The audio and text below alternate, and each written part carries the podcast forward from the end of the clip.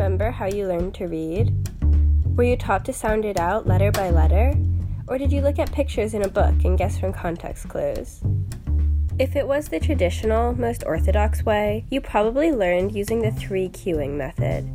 According to School of Communications professor Elizabeth Norden, who studies developmental science, the first cue is graphophonics, or visual cues. The shape of a word, so for example, if it has tall letters or short letters. The second cue is syntax, which looks at the structure of a sentence to see if a word makes grammatical sense.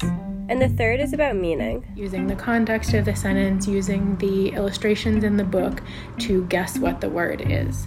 The idea is that by going through each of these three cues, students should eventually be able to piece together what a word means.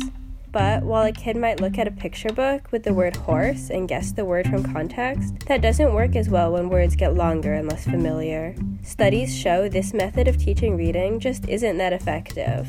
Now, some local educators, parents, and advocates are pushing to change reading education.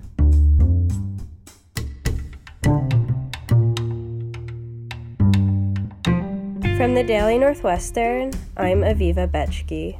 This is Brainstorm, a podcast exploring all things science, health, and tech. In this episode, we're looking at the science of how we teach kids to read and how Illinois advocates are pushing to implement that science in classrooms across the state.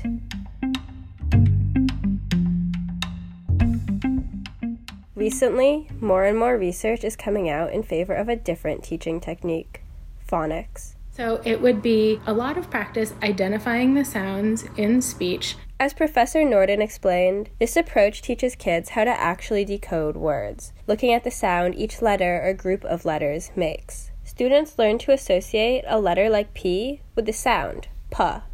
Teachers can turn this into a game. So you might have a bright blue card with the letter P on it and moving around other cards that are all yellow that you match the P to the other parts of the word, like itch or lay or en, to make words like pen and pitch and play. When students read a word they don't recognize, they're able to sound out the letters and figure out what the word is. The science just tells us that having that approach of being able to systematically attack a new word is better than being able to just guess at it. But even though phonics-based instruction works better, it's not universally used. So what's standing in the way of implementing it?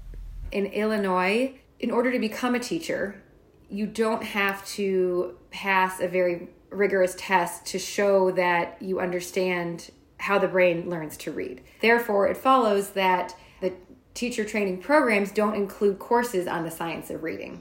That's Ruthie Swibel, a reading and dyslexia specialist who works with a Chicago-based literacy organization. She wants to see evidence-based reading instruction become part of all teachers' training. Ruthie said it would help everyone.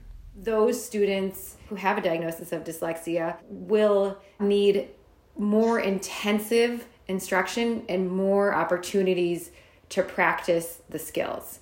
But it's really important that all students have evidence-based instructions. Ruthie said the lack of evidence-based instruction disproportionately affects students of color. I don't know how the system will be dismantled so that all students have access to evidence-based instruction. But right now, Black and Brown students are disproportionately represented in this group of students who are struggling to read. And they're not all dyslexic. They're just not receiving tier one evidence-based instruction because they go to schools that are underfunded with teachers who didn't receive the instruction from the outset. Despite that, advocacy around dyslexia is largely white. Like, it tends to be white-dominated, right? Because, like, who has access, who has a voice, who can speak up around these issues? That's something I came across while reporting this podcast. Even though many people spoke with me about equity issues, the vast majority of sources I could find, and who had the energy and time to speak with me, were white.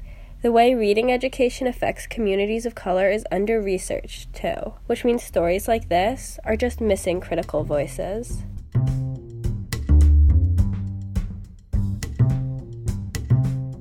In Illinois, phonics-based teaching methods haven't always been widely used, but people like Kristen Moore, the director of student services in the Wilmette school system, are revamping curricula to match reading science. Have a curriculum that is based on teaching all of the fundamentals of reading in that way. It started with a small group of teachers listening to podcasts, to maybe reading articles and books. That's Amy Reamer, a reading specialist who worked with Kristen in Wilmette's Avoca School District thirty-seven to change the curriculum. Now, she said, we adopted different pieces of curriculum, trained all staff on different curriculum that aligned with the science of reading. And it's evolved now to everybody in our school has taken coursework on the science of reading. Here's what reading support sounds like in Avoca now. Usually I start with some sort of a phonemic awareness activity. So it could be, um, I'll say to the students, break,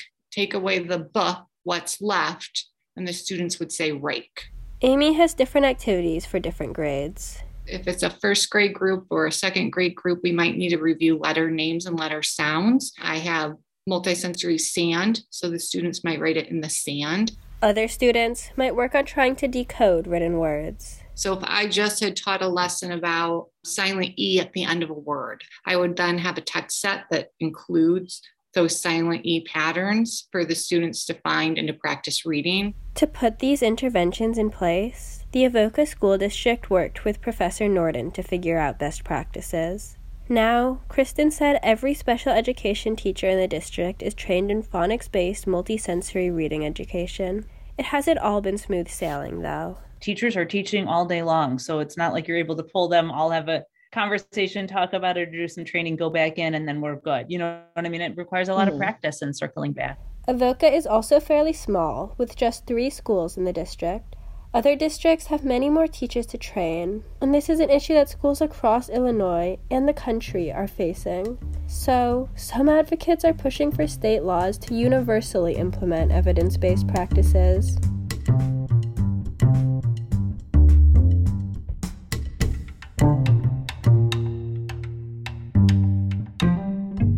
At the state level, Illinois literacy advocates are pushing for the Right to Read Act. The basic premise of the bill is that teachers deserve to know how the brain learns to read and should be prioritizing instructional methodologies that support that. That's Jessica Handy, the policy director at Stand for Children Illinois, an education advocacy organization. The act targets three main goals.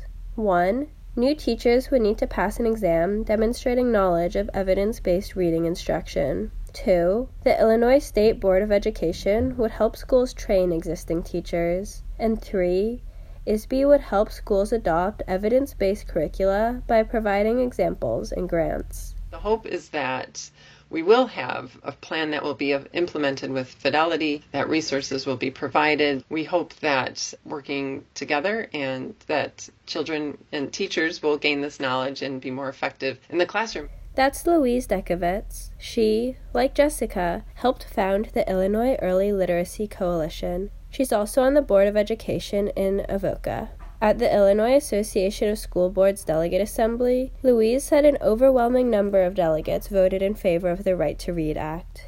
We received eighty-nine percent support of the over four hundred delegates who attended that assembly. The Right to Read Act was introduced in the Illinois General Assembly in January, and most recently was re-referred to the House Rules Committee in March and to the Senate Assignments Committee in early May. Louise said she supports bills like these because she wants the state to be involved in pushing for change at the district level.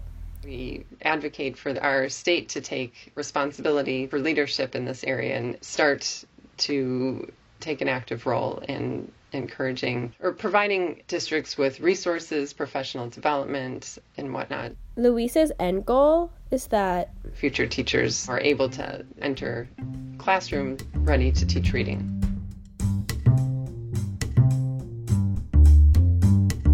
From the Daily Northwestern, I'm Aviva Bechke. Thanks for listening to another episode of Brainstorm. This episode was reported by myself and produced by myself and Yuming Fu. The audio editor of the Daily Northwestern is Lucia Barnum. The digital managing editors are Will Clark and Katrina Pham, and the editor-in-chief is Jacob Fulton. Make sure to subscribe to the Daily Northwestern's podcasts on Spotify, Apple Podcasts, or SoundCloud to hear more episodes like this.